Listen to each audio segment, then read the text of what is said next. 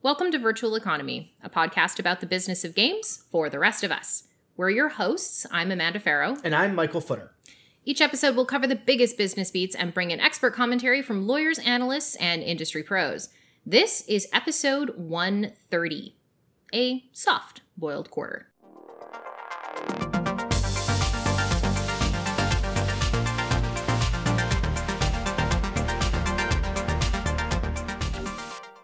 So you're saying the earnings weren't excellent? They were not excellent. Hmm. I was not eggs. I was not egg static to cover them. Oh. What? You're allowed to make bad puns, Oh, and no, I'm not. It's just here's the thing. Puns are like farts.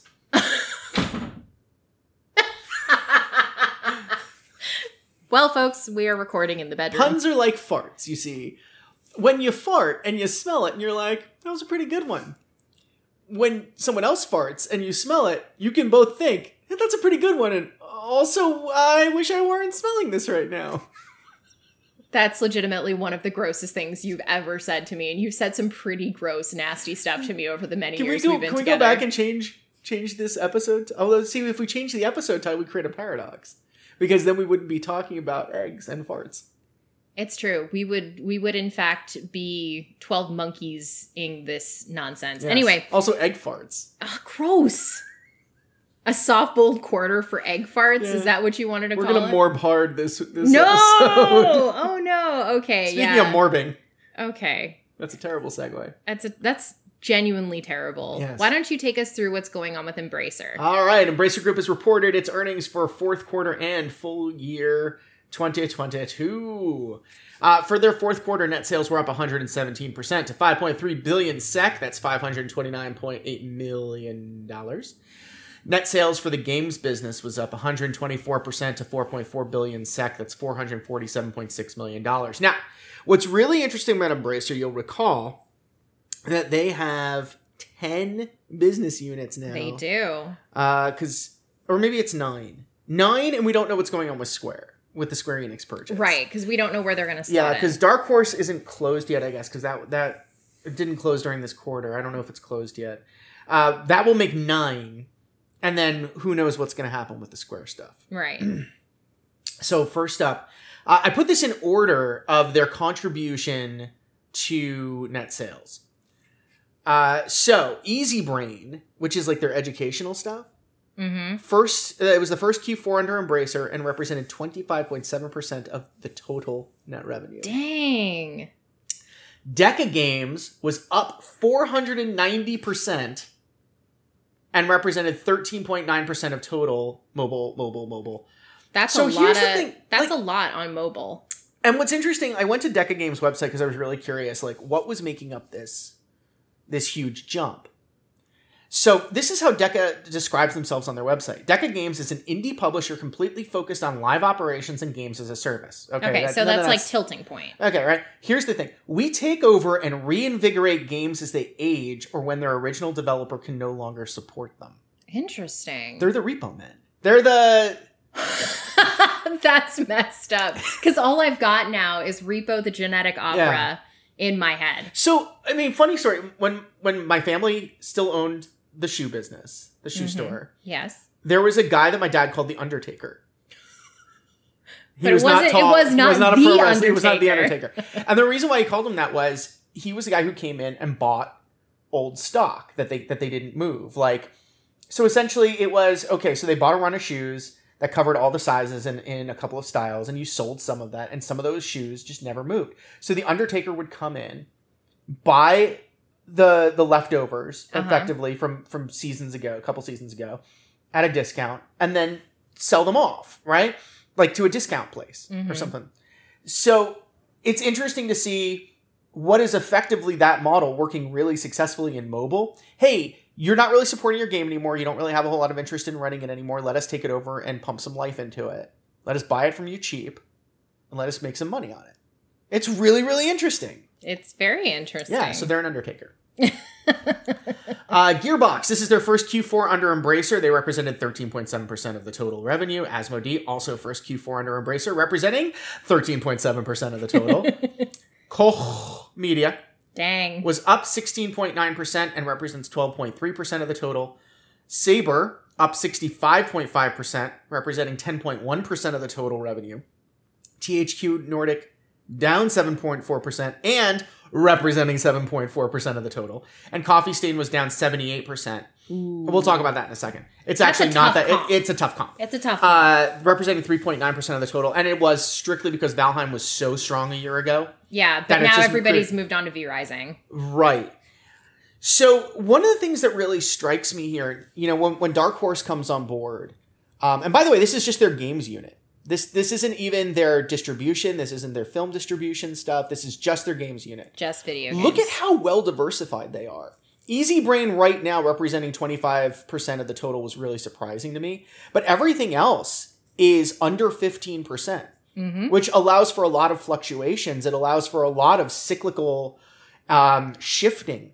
Yeah, absolutely. So when you take It was the like camera what back, it was like what we see with Devolver's portfolio, right? right?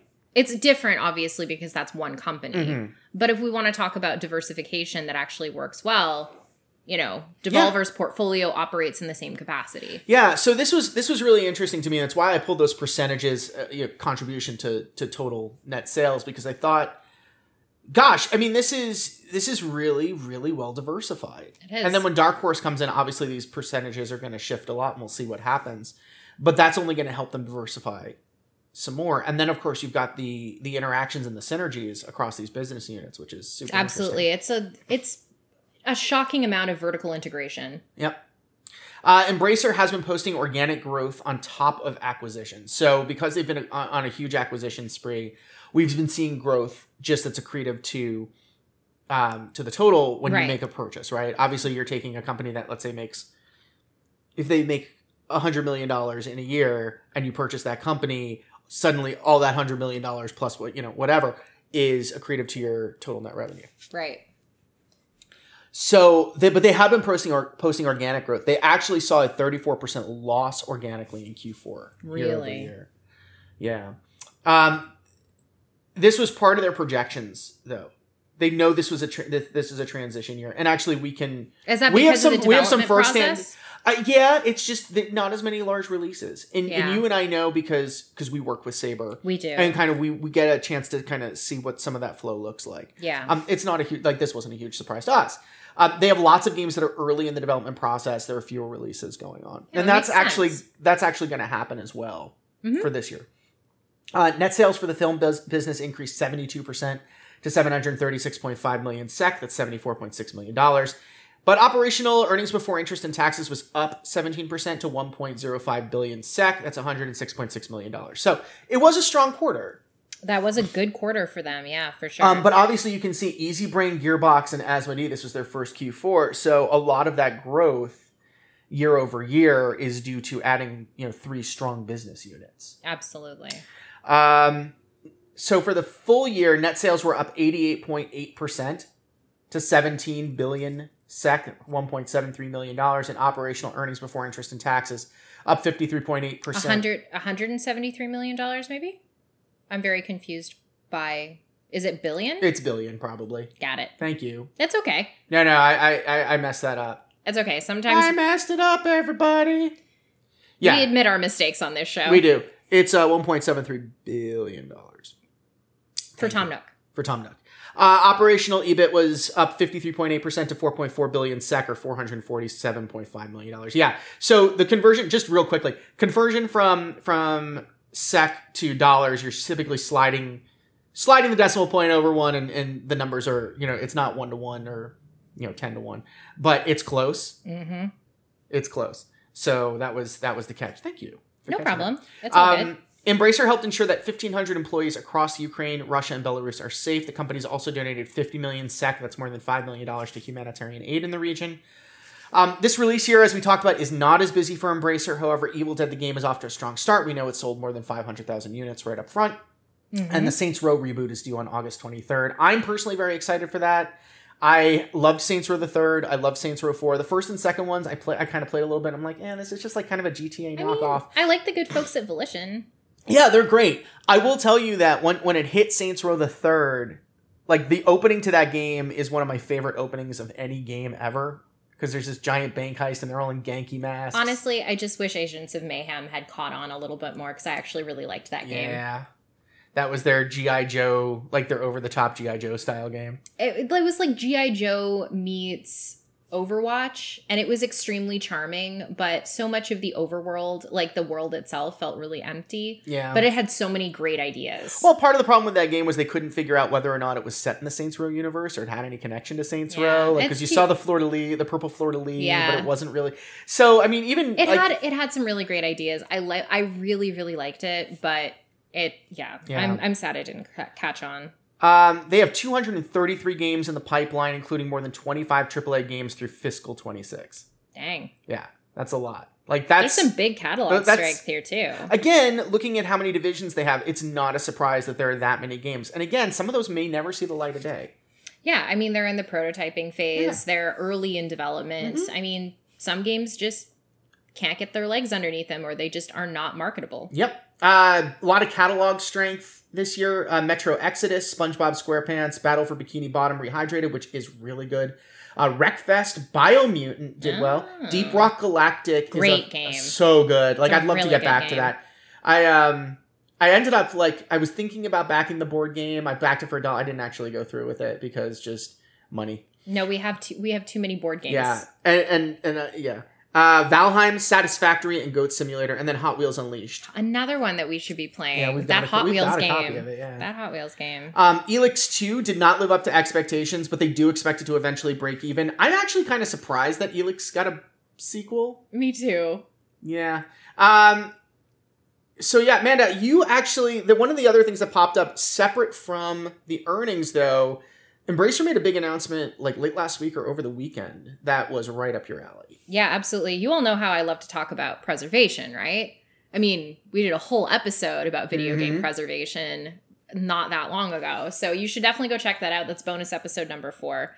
So when Embracer announced that they're going to be working on an archive of games and consoles, I absolutely jumped at the chance to cover this.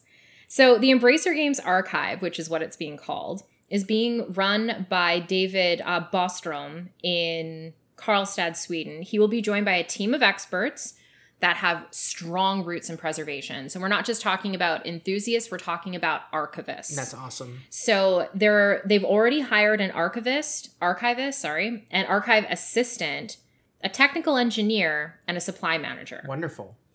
So far, the archive has 50,000 games, consoles, and accessories. Okay, so help me understand. This isn't obviously just Embracer stuff. No. They are actually This is- funding a an industry level Correct. preservation effort. Yeah, absolutely. And they're looking for contributions. So the Embracer Archive is looking to collaborate with initiatives, museums, and institutions, you know, to make sure I'm sure, sure that they've been in touch with our friends at the Strong. I would imagine so. And they're also looking to provide help to journalists and researchers. That's good. That's so like you can go to them with your inquiries and they'll they'll field them for you. Um, their long-term goal is actually to exhibit parts of the archive locally in Sweden, and they want to ha- open up some satellite um, locations that they can also have exhibitions at. If you would like to contribute to the archive, you can get in touch with their retro gaming advisor, Thomas Sunhind. That's awesome. Yeah. That's great. This is really really good stuff. I think that, you know, we we talk a lot about corporate responsibility and in the game industry part of what I consider to be corporate responsibility is making sure that you make video game preservation a part of what you do. Video games are not just products, they're culture, Mhm. they're art. They are they deserve to be preserved and what we do at Hit Save is we don't work on the really AAA or even AA stuff. We're really working to preserve indies. That's great. That's our goal. Especially because indies don't have their own resources to make that happen. They don't. And a lot of the time, they don't have somebody that's going to be able to archive or work on that kind of storytelling within the structures of their studios. They have to move on and start making new games.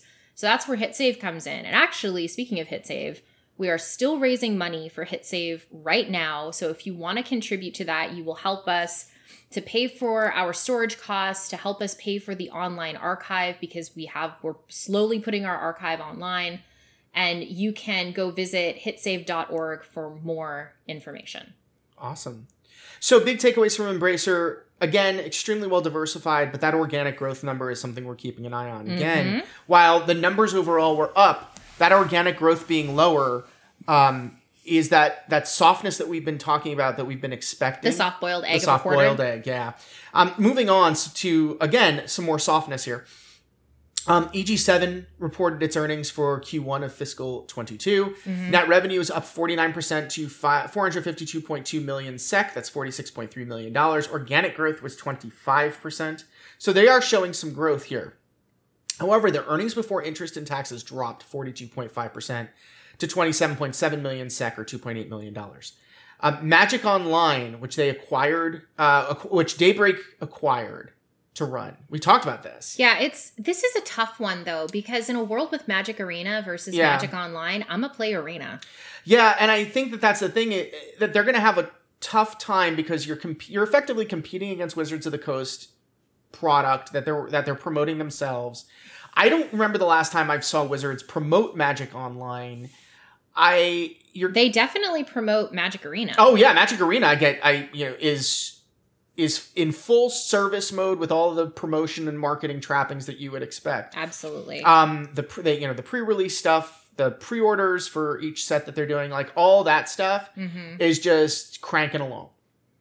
So uh, that contributed 20.3 million sec or 2.06 million dollars. They acquired that in December. Um, they did beat expectations dis- despite the lower EBIT. Mm-hmm. Um, they divested Innova, which is located in Russia, uh, and relocated Toadman Interactive from Russia. Where did they relocate them to? Uh, they didn't say, Okay, but outside, but like but outside. outside. Um, we might have covered this last time we talked about EG7. We the last time we talked about EG7 was last quarter. Yeah, and I think we talked about Toadman in Russia at the time. I do. I do remember that. This yeah. has been going on, yeah. EG7 says this will only impact Innova in terms of players, but Innova contributed 14% of net revenue and 18% adjusted Ooh. EBITDA. like that's a significant chunk of change. It is. Um, Daybreak currently represents 83% of EG7's earnings. Whoa. And we also know, well, we'll talk about this in a second. Big Blue Bubble represents 10%. Piranha, which is MechWarrior Online and MechWarrior Well, 5. both of those companies are Canadian. Big Blue Bubble is Mhm. based in um, London, and I believe that Piranha is in Vancouver. Yes, they are. Uh, Toadman and AM, uh, Piranha's ten percent. Toadman and AMG are one percent. Now here's the thing: they remember we had talked about. I think we mentioned this again, maybe last time we reported on them. They had a Marvel MMO coming from Daybreak. Oh my goodness. Yes. Yeah, We did talk about this. yeah, and it was coming from the DC Universe team, which we're like, ah, Eh. DC Universe.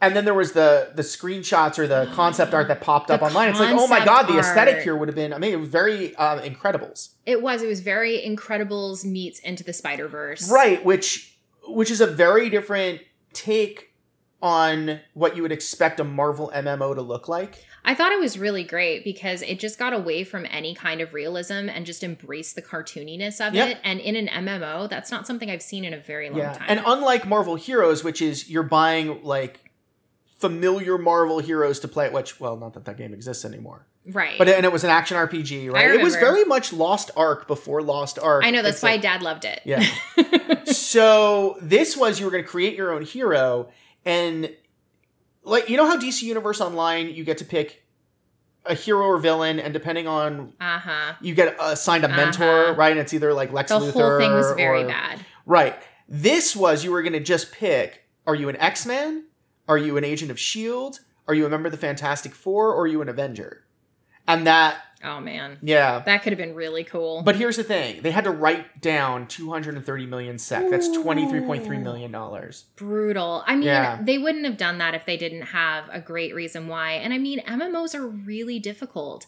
They are difficult to maintain, they're difficult to build, and they're difficult to keep engagement up. Yeah. So their net revenue was was up, but that EBIT EBIT drop, the earnings before interest and taxes drop of 42.5%. Again, we're keeping an eye on that. They expected that. So this is companies who are pro- the the worry is when you miss. Right? If you're telling your investors, "Hey, we think we're going to have a softer quarter. We have the reasons for it in advance." Then there's no surprise. And then you beat that, that's not bad, but it does it it is creating it's a data point for the trend, right? Right. When we start getting worried is when we start seeing companies miss unexpectedly, Right. Like especially if they've already been conservative. Right. But I think everybody has been extremely conservative throughout the pandemic, which is why you've had people blowing expectations out of the water. And I think coming out of lockdown, we're not out of the pandemic, but we are out of the restrictions related to the pandemic because we live in crazy pants land. You have, you have companies that are being extremely conservative. They are expecting big drops as experiential spending starts to increase again. Yeah. Yeah. Yeah. So that's everything out of EG7. Nothing alarming, but a very interesting data point for the trend. Yeah. Let's talk about Thunderful, Amanda. Yeah, let's talk about Thunderful. So this is for Q1 for fiscal 2022. Look, it was a soft quarter, like a really soft quarter for Thunderful. Operating income was up 7.3% to 609.6 million SEC or 62.4 million dollars US. Net revenue is up to 546 million SEC, so 55.9 million dollars. But here's the really crappy part operating profit is actually down quite a bit to 5.2 million sec or $532,459 from here's the kicker 35.4 million sec. That's a precipitous drop. It's a precipitous drop. So that's $3.6 million. So that's down 85.3% year over year. Now there's reasoning for Okay. this. I There's was reasoning. ask. So it was a soft quarter um, for the games division at Thunderful. And you'll recall that Thunderful also has a very important relationship with Nintendo. They do distribution for Nintendo. They do. So, according to CEO um, Brian Seeger Seegerson, oh my god, I, always I don't think you spelled that right. Did you spell that right? I literally copy and pasted it. okay. I literally copy and pasted it. So anyway, Sorry, Um, Brian. sorry, Brian. I I copy and pasted your name, and I'm always going to be bad at your last name. Um, so Lost in Random, Wavetale, and the Gunk didn't perform up to expectations. That's unfortunate because all three of those games look dope. Um, there have been a number of delays, likely due to COVID, which meant that delaying pitching for outside, which meant that they had to delay pitching for outside funding, Mm. um, you know, to help with some of these development costs.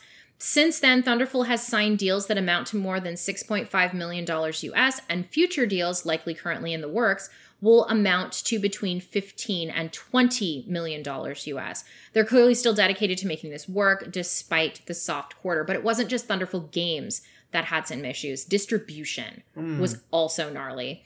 Um, it it does make up about 86% of Thunderful's net revenue.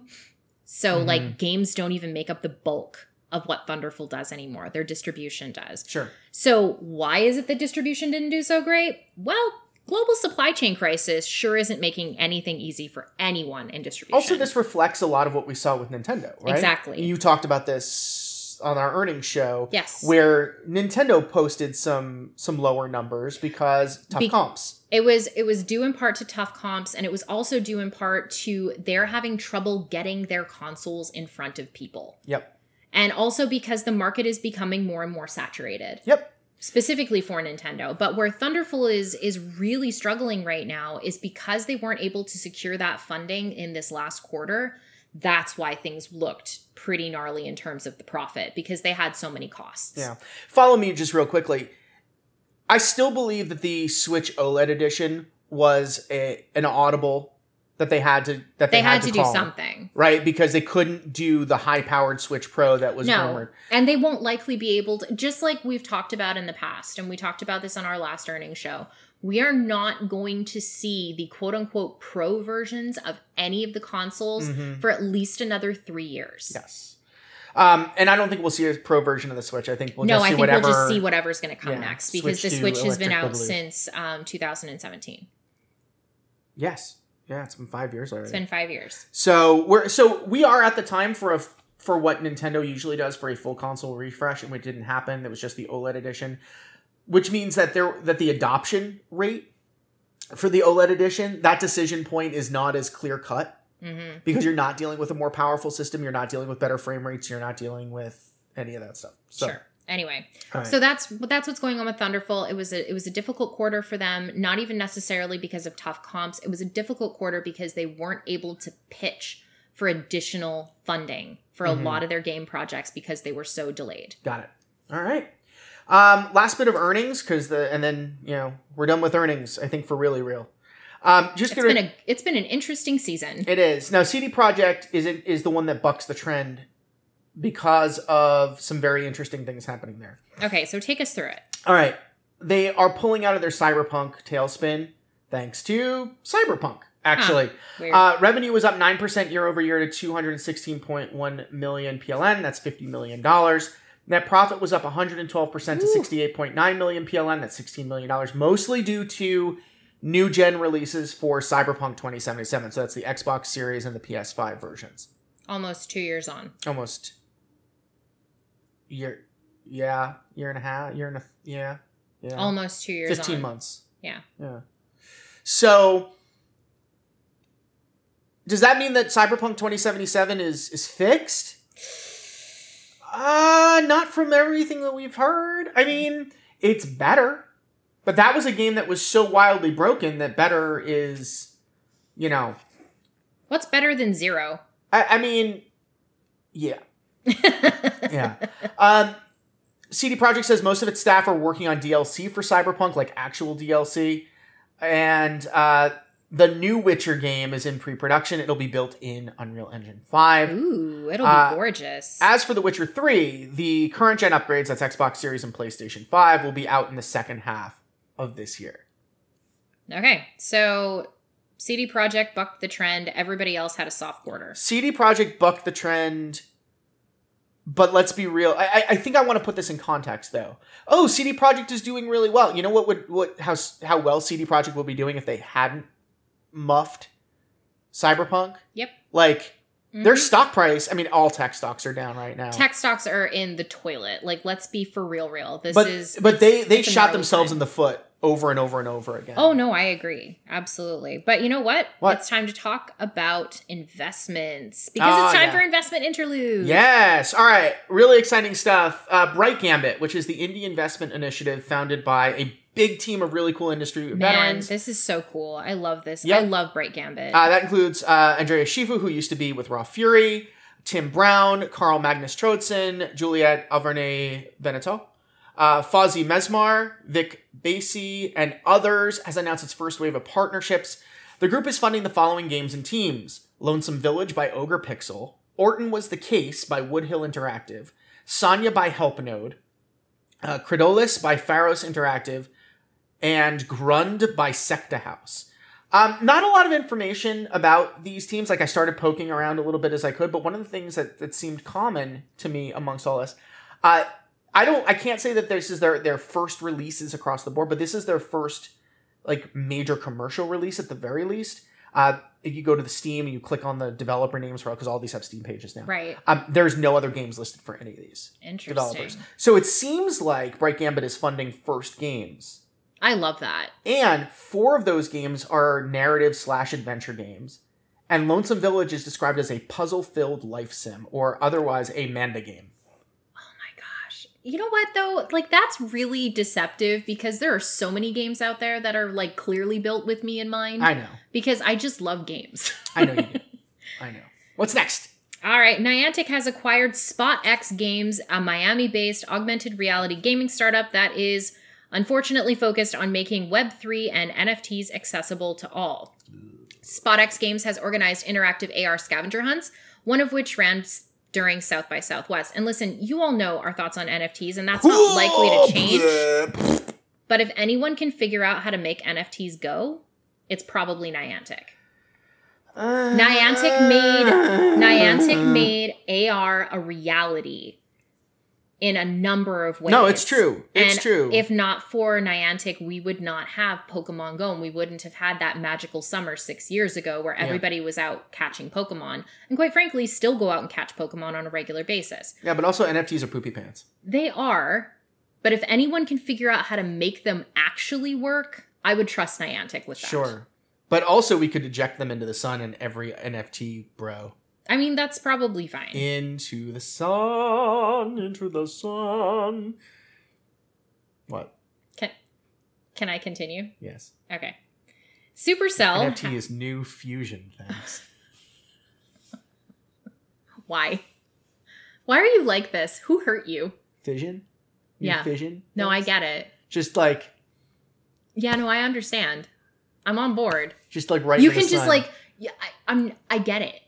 NFTs are poopy pants. Okay, are we done? Yeah, we're You're done. being a poopy pants. I am poop pantsery. Poop pantsery. Some bitter biscuitry if I ever saw it.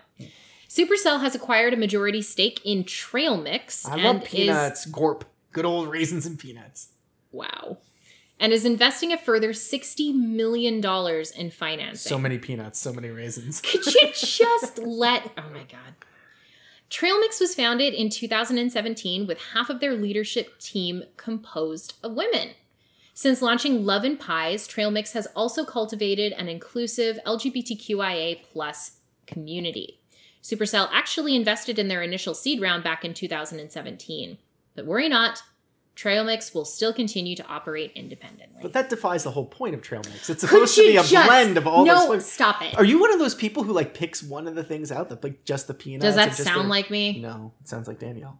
Yeah, that that's extremely not me. But you know what is like me? What? Going for a break. I'm broken. I'm so worried about you. Virtual Economy is an F squared initiative, and along with pro bono business consulting for up and coming developers, it's a way we are working to give back to the community that has already given us so much. To find out more about F squared and the services we can provide, including pitch prep, media training, mock reviews, and business strategy guidance, visit our website at fsquared.biz. And we are back. Hey, Mikey, what time is it? It's time for quick hits. Ooh, I like how you hit that. It Why, was thank you. beautiful. Yeah. Hey, folks. That wasn't the first time I did it this episode. it was real bad, man. It's real bad. Yeah, it wasn't. I great. morbed it hard. Oh my gosh! Stop it. Speaking of morbing, Vampire survival game V Rising has sold a whopping million units just a couple of weeks after entering early access. You can morb so hard in that game. Manda, you played it. Did you morb hard? no, I really didn't. I mostly just avoided sunbeams because, unlike other games where I like to frolic in sunbeams, I cannot frolic in sunbeams as a vampire. No. So anyway, I played was it morbing about time? I played about an hour and a half, I think, of V Rising, and it was really, really fun. Like I, I really like it. I think I need to spend more time figuring out how the different systems work. I've been watching a bunch of streamers play it. Like we've been watching our, I've been watching our friend Graves play it, um, and Kage. So it's been really, it's been really interesting, and I, I, I like it a lot, Cool. and that's why I spent fifty dollars on the whole thing. I got like the founders pack and everything Mm. because Morbilicious. I got to go buy it. I think. I, I hope I didn't miss the um. The, the disc I probably did. you probably Well, also, probably- like speaking of early access, Nemesis Lockdown, which is the second board game in the Nemesis universe, which is like essentially Alien, the board game, it's really fun. uh, just hit early. Vivian, well. I think did Vivian play Nemesis? Oh with us? yes, yes. Vivi played Nemesis with us. She loved it. yeah, no shock there. she's my she's No our shock. creepy She little baby. aliens. Our creepy little baby. All right, what else is going on, Mikey? Uh, the SEC has fined brokerage Trade Zero America $125,000, which seems like absolutely nothing. I mean, if we got fined $125,000, it'd be like fudge. But it, but but this company, But like is- for companies, Yeah. Uh, the reason they were fined, they halted trades of GameStop during the GameStonk meme run. But but that's not really the part that got them fined. Oh, so what actually got them fined then? So they slammed the brakes for 10 minutes on July on January 28th, 2021, Okay. and then denied they did it. Uh oh. But it's even more complicated than that. Uh oh. So here's what happened. A clearing broker. So a clearing broker is Yes, a- please tell me because I actually don't know. effectively a middleman. So when you as a seller Not a repo try- man. not a repo man. When you as a seller are trying to sell sell your shares, you go to your broker. Sure. Yeah, And- I have so many shares of so I, many I, stocks. am hypothetically, yeah, because I as just a buyer, you go to your broker Oh. and say, "I would like to buy these shares." Someone in the middle has to make that match happen. Oh, That's okay. clearing broker. Okay. Thank you. But So I the- actually don't have any stocks in anything because I just got my stonks. because I just got my social security number. Ah. So Uh, so this clearing broker actually put a stop on GameStop share trading for two hours, and Trade Zero resisted. And they said, "No, we're not going to stop. We're not going to stop taking orders." And they held out for an hour and fifty minutes, and it was ten minutes, like ten minutes. They finally got a call from the clearing broker. If you don't do this, we're going to stop doing business with you, or something like that. There Right. were threats. I assume Yeah. there were threats. There was probably maybe a threat. There was some words. calzone, and maybe some. Wait, where is Trade Zero America located? Look, Are in my mind, this is a, this turned into this a is- mob conversation. well, this is- I'm gonna come over there. I'm gonna break your knees. I'm gonna smack you with the gabagool. so this turned into a Jersey conversation, is Yeah. what you're saying. So Trade Zero finally says, "Fine, we'll halt trading." And then ten minutes later, they get a call from Trade Zero. Is like, "A uh, yeah, about that. We opened it back up again." Except Trade Zero never admitted to stopping the trading for ten minutes. If they had held out for ten more minutes, they would have been fine. I believe. I mean, maybe their relationship with the clearing broker would have been torched, but because they weren't honest about it, they got fined. got it. Yep. So be honest. Just be honest. Just be honest. Yes. That's what we tell our children. Yep. Just be honest, Yep. even when it's hard. Yep. All right, moving on. Windows Central reported last week that Microsoft is giving its streaming device a bit more time in the oven. The device, which is reportedly in development under the project name Keystone, is intended to run Xbox Game Pass. Windows Central reports that Microsoft is doing some more iteration before bringing the device to market. That means don't expect to see it this summer. Yeah, I, I think that's fine. I, I think eventually having something like that, which is essentially a Chromecast for, or a, a Fire Stick for think it's Game Pass, lovely. makes a lot of sense. Like I think it's lovely. It again, we talk about this over and over and over again as with regards to philosophical differences. What Mhm. Microsoft is doing to bring gaming to everybody, to bring gaming into every household at a relatively, you know, like as low cost as they can get. hmm It's really wonderful. Yeah. And I still definitely applaud them for all of their efforts to make gaming more inclusive. Absolutely, absolutely. All Uh, right. Yeah. Anything else? No. No. No. Oh, right. Yeah. And those were quick hits. See, he did get that one one. Yes. And now it is time for the labor report. All right. So we've got uh, three pieces of the labor report, and then we actually do have one other thing. Oh. Believe it or not. Oh. That I, that I threw in there at the end. Oh, I, I haven't even seen that thing. I've read the rest of this, but did you throw it in this morning? No. No. Maybe I just missed it. It's been in there. Uh, starting off with Activision, former Activision employee and union organizer Jessica Gonzalez is appealing the uh, Equal Opportunity Employment Commission's $18 million settlement with the Call of Duty maker. Gonzalez, backed by the Communications Workers of America, the group under which the Game Workers Alliance at Raven formed, is specifically targeting the provision in the settlement that prevents people who access those funds from taking part in future litigation, like the DFEH suit currently being waged in California. So we we have talked about this We have. extensively with regards to what the EEOC had done and how the DFEH's suit played into that and what the big problems are for the DFEH based on what the EEOC put forward. Yes. Um, also, out of Activision, employees have formed an anti discrimination committee of 12 current and former employees, including Jessica Gonzalez. Okay. Uh, the group issued four pages of demands to CEO Bobby Kotick. And these demands include workers being able to meet with the EEOC coordinator on DEI matters. I think that's a reasonable one. Yep. Uh, ending undocumented chats with HR. Uh, what? Yeah. Yeah. that should never have been the case. Yeah. Holy crap. restricting retaliation against employees who file disputes, independent investigations of discrimination claims, private locked lactation rooms. That one galls me in a way that I continue to like it makes me seething angry. The fact that breast milk fridges in these rooms um, were emptied were for emptied beer. for beer. Like, like I like the like- rage I feel. yeah. The rage. Uh, they want a trans employee network similar to other employee groups and 12 weeks of paid parental leave at 100% compensation versus Heck the 10 yeah. they currently have. Love that. Uh, obviously, Activision has not really commented on this other than to say, we do some of this already. Yeah, whatever. Yeah. Do it all. Uh, last piece of Activision. Uh, the parents of Kerry Moynihan, who you may recall is the young woman who took her own life on an Activision work trip, uh, they've asked that their suit against the publisher be dropped with prejudice. Now that would so with prejudice versus without prejudice. With prejudice means that it can't be filed again. Neither the family nor Activision have commented, and this feels like a settlement. And quite frankly, for the sake of the family, instead of having to litigate this in public and, and This is relive this over and over and over again, No, this is bad. I, I hope they got paid. I hope I really got, hope they got they got got tons of money from Activision. and I and I hope that they do what a lot of a lot of other families have done and they they take that money and put it into a wonderful nonprofit and take care of other Yeah. kids that want to you know, be in video games. Maybe they can work with Take This or something like that. Mm. Like I just But but most importantly, quite frankly, I, I hope this allows them some closure and peace of mind that they didn't get. no, it won't. And you know, Some measure, some little bit. there's no way because if that had been our child, No, could you imagine? Like No. we we would never we'd never be whole again.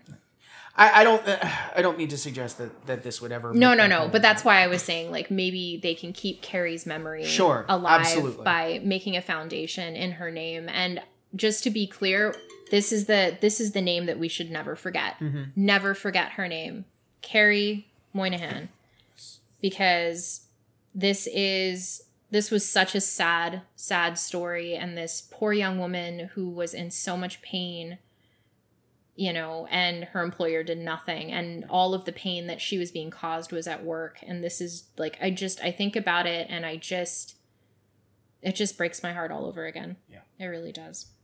All right, let's uh let's move right along to talk about EA, which honestly, I'm so disappointed in this. I'm disappointed in this in ways that I I'm having a hard time processing. So EA, as I have talked about on this show over the years, has often been at the forefront of DEI. Mhm. They've won awards for it, in fact, with regards to, you know, workplace awards, especially over the last five years with their work um, specifically around LGBTQIA inclusivity within EA, Mhm. and especially at their Burnaby campus. So EA apparently has opted to not take a stand on reproductive and trans rights, which flies in the face of all of the great work that they've done over the years. Yeah, I don't understand this at all. Kotaku reported on an internal meeting that took place during which the company said that, quote, being an inclusive company means being inclusive of all those points of view. Nah, man, you either think trans people are human beings or you don't, and one of those is the correct view. And you either think that bodily autonomy is necessary or you don't, and there's really only one way to go for that one. Employees were told by Chief People Officer Mala Singh that the company won't speak up unless it has what it describes as a quote positive impact and offers a quote consistent perspective for its 13,000 worldwide employees. Look, I can understand what a shitty position Mala Singh is in. Like, I get it. And at the same time, this is something that is so beyond the pale for for a company like EA that has done so much great work. This completely undermines those awards. Completely. Mhm. The company is prepared to offer apparently healing circles, which are group sessions run by the publisher's employee assistance plan provider. You know, I I really despise this. But on the bright side, people at EA are not quiet. No, and people with big platforms in major positions within the company standing up and saying something. Absolutely. So unlike Sony, which has actually put out a gag order, yeah, muzzled their people. EA clearly is not muzzling its its keep its people, which is it's just something. It's, I mean, it certainly is something. So, some visible people within EA are using their platforms for good. John Epler, who's the creative director on Dragon Age, um, and also this is not surprising at all, considering like how vocal John Yeah. tends to be about um, important human rights. So he tweeted out, uh, "Trans rights are human rights. Gender affirming care is a human right, and reproductive rights are a human right. There is no middle ground where this is debatable." Respawn founder Vince Zampella, who is now in charge of multiple studios, tweeted out, Trans rights are human rights. It is as simple as that. Respawn has grown on the principles of diversity, equality, and inclusion and strives to uphold those values. Let's be better humans. And Lyndsay Pearson, again, this one isn't going to be a huge surprise. She's vice president of franchise creative for The Sims, tweeted, Women's rights are human rights, transgender rights are human rights. Maxis and The Sims value diversity, equality, and inclusion in our core, and we strive to bring this to life through our teams and our work. We see you and we stand with you. And it's not surprising considering all of the great work that Maxis has done with a number of um, black streamers to ensure that, you know, black hair and black skin colors are better available in, for everyone and not just through mods. And they Yep. did they did a gr- lot of great work, especially with Ebonix on that. And um, she's an amazing sim streamer. Mhm. Um, all right, so last labor story, and we were worried that this might start happening. So, so our our our hackles are up. We're we're Yeah, this aware. feels bad. This feels Um, bad. Layoffs have hit Mafia 3 studio, Hangar 13, which is, of course, owned by 2K and Take Two. This is such a bummer. It's such a bummer because Hangar 13 is full of so many good people. Yes. Uh, you might recall the studio's in development unannounced sci fi cosmic horror game, which was codenamed Volt, was canceled. Oh, Uh, this amounted to a whopping $53 million write off. Oh my gosh. So, Hangar 13 has a location in Brighton, UK, and they also were the remainder of uh, 2K Czech.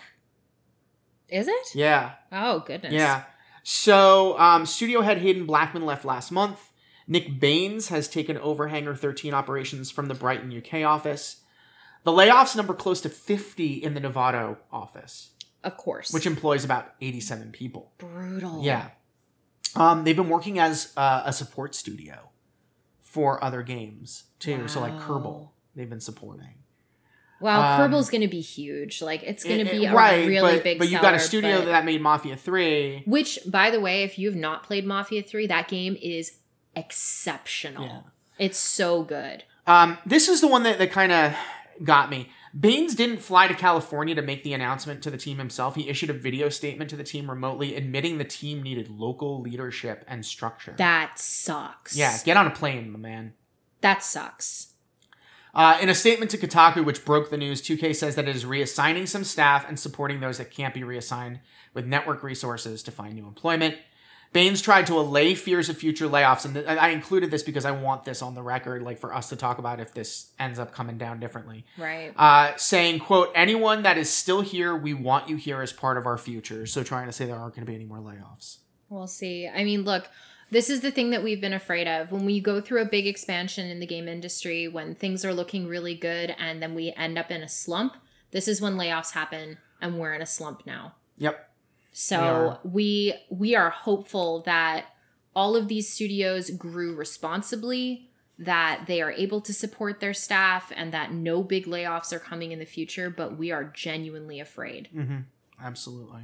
All right. So that's everything from the labor report. Um, labor report was uh was solid.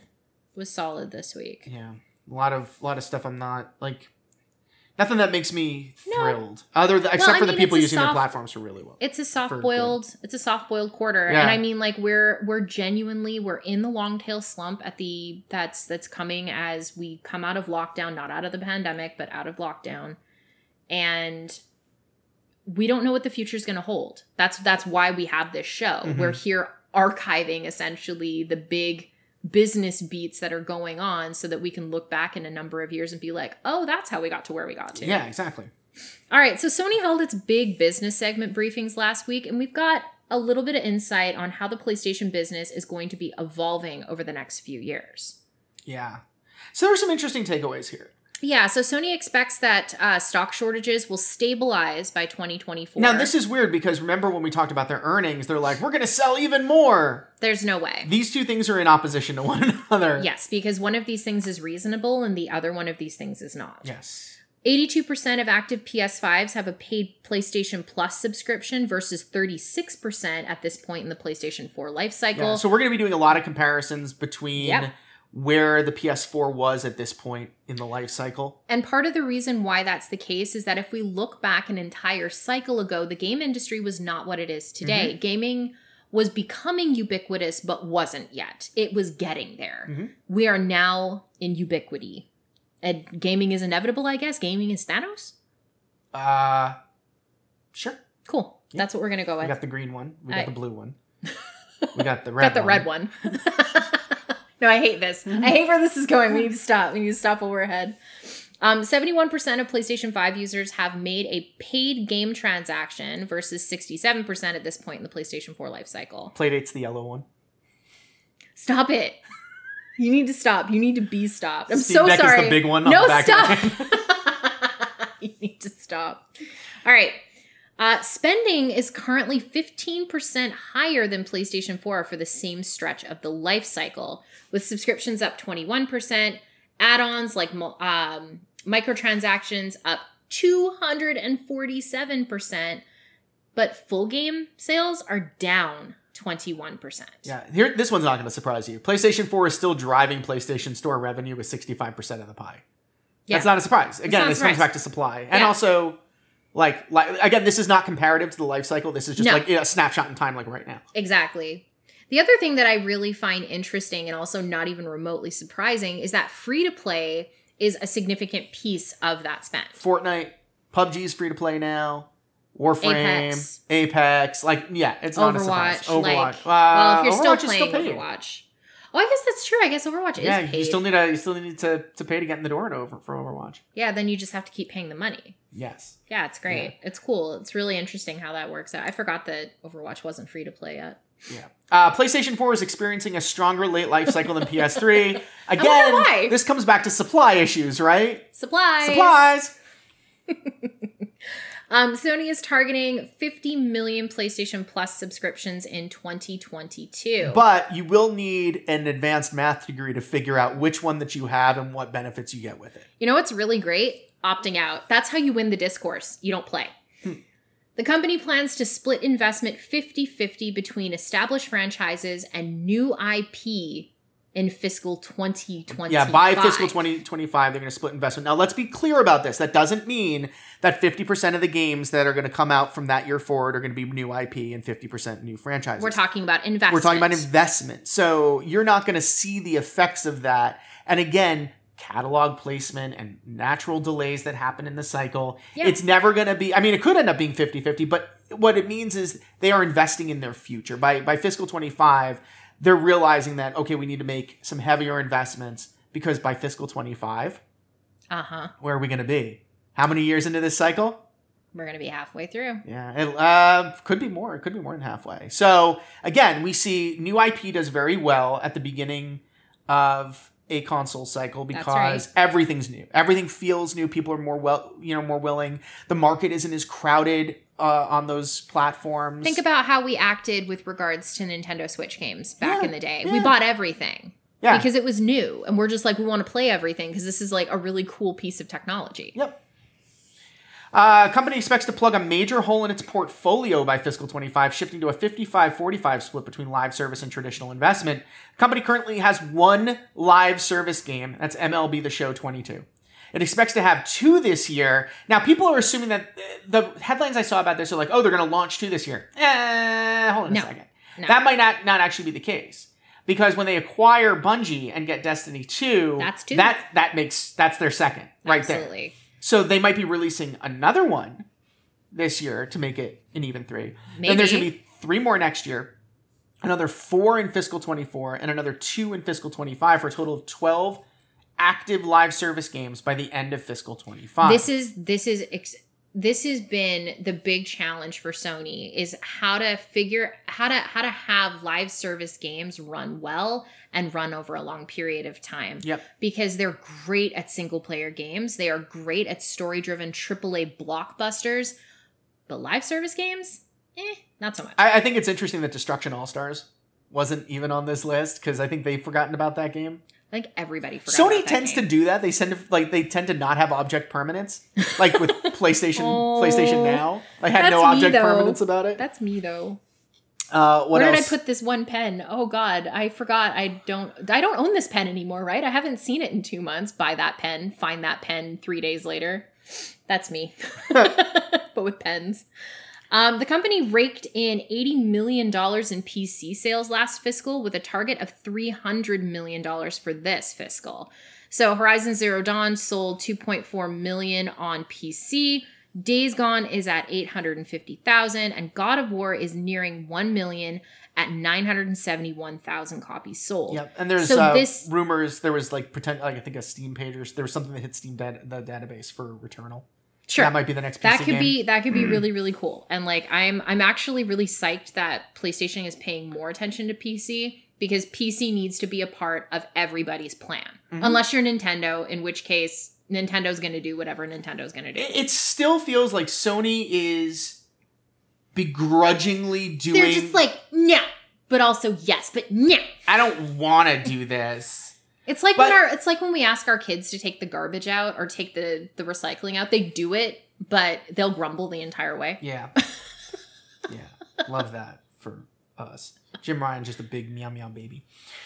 Uh, Sony is also planning on growing its mobile footprint, and by fiscal 25, anticipates about 20% of its revenue from mobile, 25% from PC, and 55% from PS5, with PS4 phased out. Assuming that I don't think that's I- going to happen. Oh, I think it'll be. I think it'll be me- approaching zero. Let's it- put it that way. If it's not zero, it'll be approaching zero. I, mean, I guess by fiscal 25, that's Yeah. probably reasonable. So we're in fiscal 23 right now. So that's That's two years. so that from now. March 31st, 2023, March 31st, 2024, March 31st, 2025. Yeah, I think PS4 is going to be approaching zero very. maybe, but It's going to be PlayStation asymptotical 2 to zero. But PlayStation 2 held on for many, many more years than anybody else thought. Sure, but I don't think it held on 5 years into the PS3. I mean, I don't think it was it, I think it, by by this point in the PS3 generation it was approaching zero. Maybe. I have to go look at the numbers. Anyway, let's talk about transmedia. Let's talk about transmedia. Hori- there's a Horizon series coming to Netflix, a God of War series coming to Amazon, and a Gran Turismo show as well. That could be really interesting depending on how they handle that. Yeah, also interesting Sony not signing like spreading it around, right? No, it makes sense. Yeah. It makes sense. You don't want to have any egg, too many eggs in one Well, basket. especially with what's going on at Netflix. It's like, yeah. I have so many thoughts about that. We need to have Julia on the show so Yeah. she can have thoughts about that. Okay. Uh, that actually wraps us up for the week. Holy smokers, we kept it under an hour. Yeah, go us. Uh, thank you for listening to the Virtual Economy podcast. You can follow us on Twitter at Virtual Econcast. I am at Futterish, F U T T E R I S H. I am at Amanda Farough. You can subscribe to our RSS feed at virtualeconcast.com. We are also available on all major podcasting platforms, including Spotify, iHeartRadio, Apple Podcasts, Google Play, Amazon, Stitcher, Pocket Cast. There's more. I I got I got right in the face. Anyway, if you enjoyed our wild, zany, weird antics on this show, we'd love it if you would subscribe and, if possible, on your platform of choice, like review the show. Let us know what you think.